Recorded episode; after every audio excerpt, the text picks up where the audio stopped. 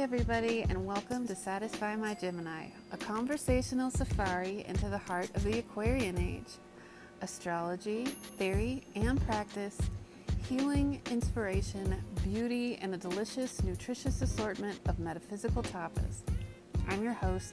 Sarah.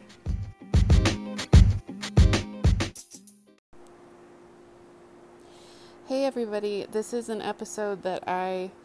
um, recorded a few days ago talking about a couple of the transits that are coming up that are going to be exact on August 11th, as well as Uranus in Taurus, which is something we're going to be experiencing for the next few years. So I hope you find it interesting and have fun.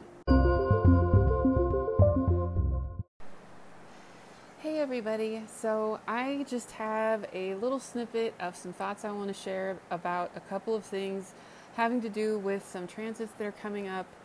and um, the planet Uranus, which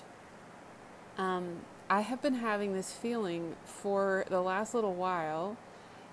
um, because Uranus is in Taurus now, which happened in um, the late winter slash spring of this year. It moved permanently into the sign of Taurus, where it's going to be until 2026. And um, I have just had this really good feeling about it. Like that somehow um, the Uranus and Taurus thing was a really good pairing, and I couldn't figure out why that was because um, Uranus is the planet of radical change and of individuality, and it is an energy that likes to change things up, it likes to shake things up, and um, it's revolutionary. And Taurus is a sign that very much likes things the way it likes them, and it's very much about persistence and steadiness, and um, a lot of times wants to keep things the same way at all costs. So, um, and that's just one aspect of the Taurian energy and how it can manifest, but they're not necessarily, um, apparently, energy that you would think of working together well. And I finally figured out that the reason I felt this way is because one aspect of Taurian energy is that Taurus really loves independence and it really loves to have its own space and its own stuff the way that it likes it. Um, there is this um, aspect of the Taurian energy that really has to do with physical resources. It's a very, very physical sign and it does have to do with wealth and it has to do with personal values. And so I feel like that the energy of Uranus and Taurus is actually energizing and um, empowering the energy that's necessary for small businesses and people that work for themselves, which is really exciting. And obviously, it just feels like everybody's doing that these days. It's getting to be bigger and bigger and bigger. And it's just really cool because it's like this divine energy, which is something I always talk about on the show, that is perfectly timed that's showing up and helping everyone to claim their independence, to claim what they feel like is valuable, to claim ownership and stewardship over their own personal resources and being able to make that work for them in an individual way. And um, it's just it's just really exciting because it's like the world is opening up to people being able to create products that they really believe in and to offer services that are really unique based on their own personal expertise and like um, there's this planetary placement in the sky that is really really showing up and helping out with that so that's something that I've had on my mind for the last little while and that I wanted to bring in right now because of some planetary movements that are going to be happening this week, which I'll talk to you about in a minute. But um, there's an idea which um, I haven't I haven't really gotten to the bottom of where I'm at with this yet. There is this um,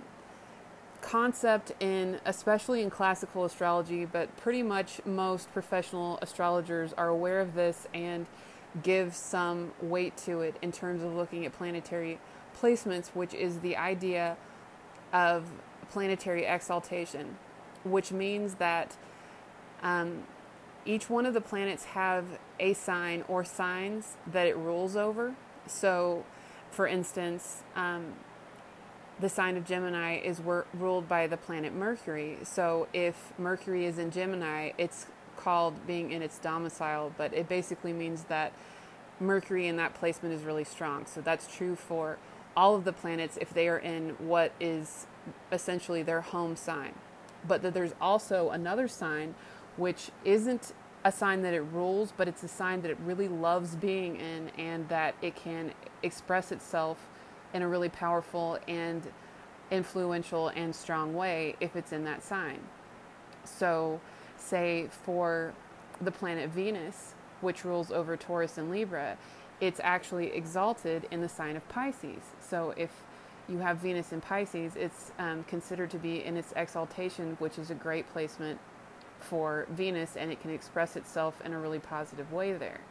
So, with the outer planets, um, which is a show I'm just, I'm really like super pumped to talk about the outer planets sometime soon. Um, I have a lot to say about them because the way that they manifest is really special and it's worth knowing about and paying attention to, definitely. But um, because of the fact that the outer planets, which are Uranus, Neptune, and Pluto, are relatively new in the astrological um, landscape, I mean, Uranus was um, discovered in the 1700s, so it's it's all relative in terms of that, but it's still relatively new, and um, so it's actually still somewhat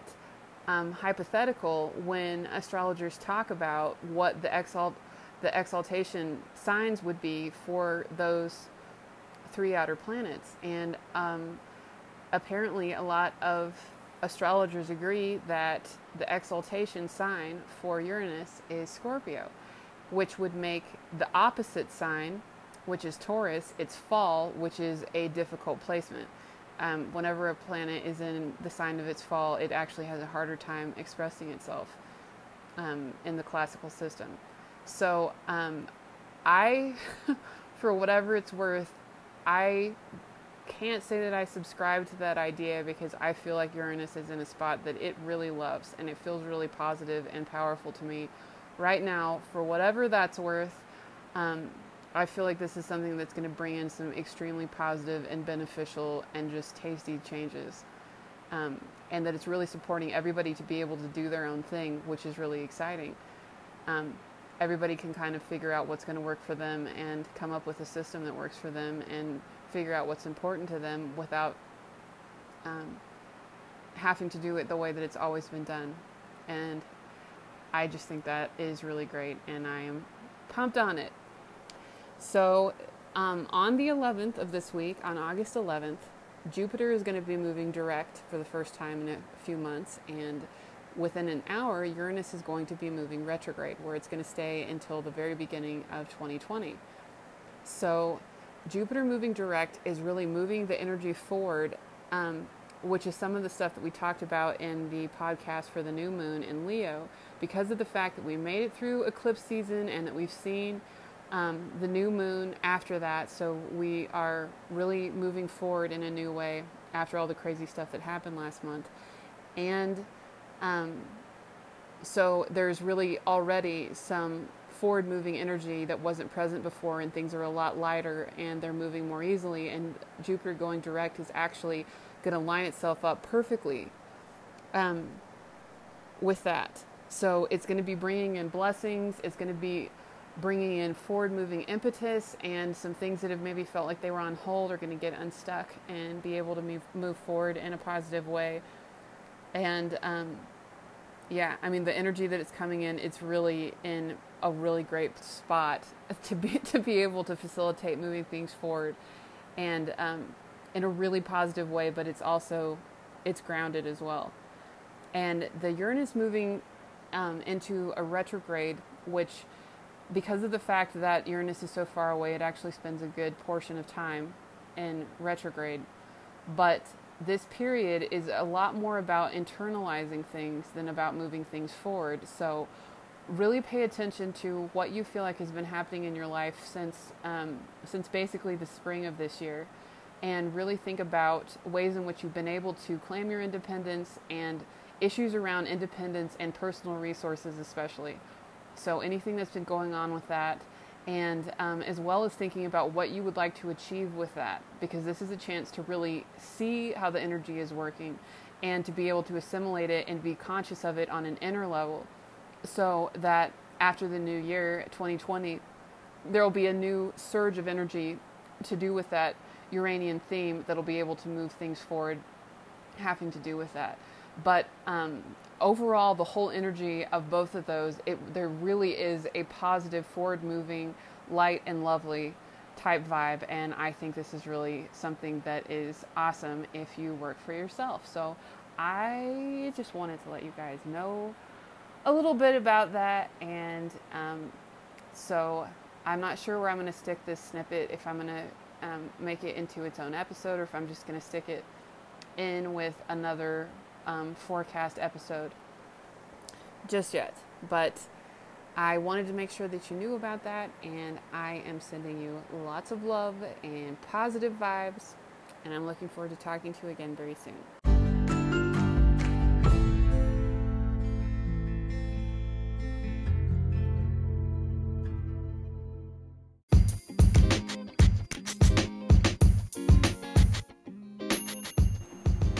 If you are enjoying the podcast, the most wonderful and lovely way you can support it is to subscribe to it wherever your favorite platform is to listen to podcasts and to come to iTunes to leave a positive review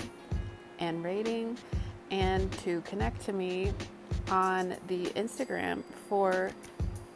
this podcast, which is at Satisfy My Gemini. And I really appreciate your support and I love hearing from you. And I am sending you lots of love, positive vibes, and looking forward to talking to you again very soon.